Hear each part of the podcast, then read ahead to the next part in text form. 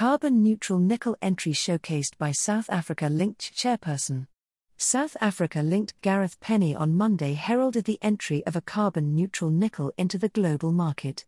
He did so in his capacity as non executive chairperson of Nornickel of Russia, and put sharper focus on the carbon neutrality of South Africa's platinum group metals, PGMs, in the process.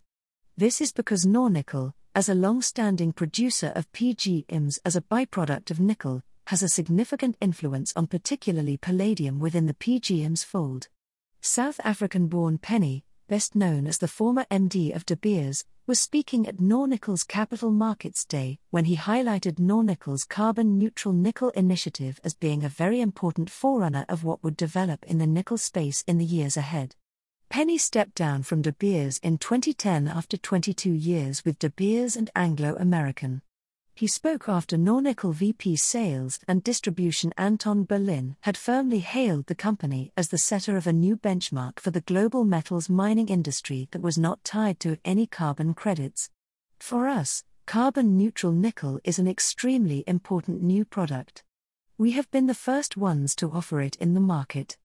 There have been some transactions in the market from a supplier but through carbon credits.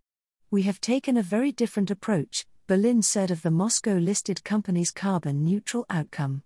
The company was sending an important signal to the global mining industry by making the necessary effort and the investment.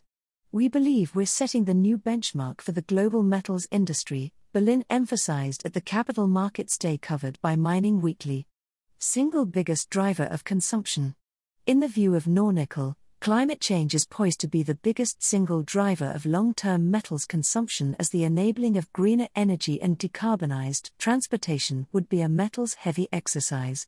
It noted that all major economies were aspiring towards carbon neutrality and, while timeframes differed, the decarbonizing direction of all countries was the same. While the only negative effect was the likely decrease in the demand for PGMs owing to the uptake of battery electric vehicles, that would be offset by increased demand for the company's nickel and the extent to which hybrid electric vehicles advanced. With battery electric vehicles expected to be carbon neutral, provided the energy supplied to them is carbon neutral, and hybrids offering a significant reduction of carbon emissions, question marks remained over how big the relative share of battery electric vehicles versus hybrid electric vehicles would be, especially since the ease of implementation of hybrid vehicles was seen as being considerably higher than for battery electric vehicles.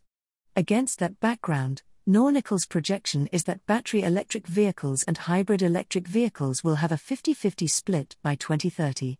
With regard to platinum, Nornickel expressed longer term bullishness in the precious metal along with the belief that short term platinum production would be absorbed by investment demand, which it described as making perfect sense from the long term investment point of view.